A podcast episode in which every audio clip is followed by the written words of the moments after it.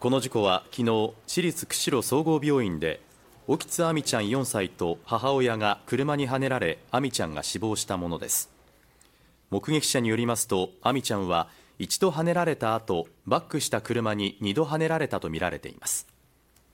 警察によりますと亜美ちゃんはお腹に強い損傷を受け死因は失血性ショックでした。現場にはブレーキ痕がなく運転していた熊谷勉容疑者77歳はアクセルを踏んでしまったと話しています。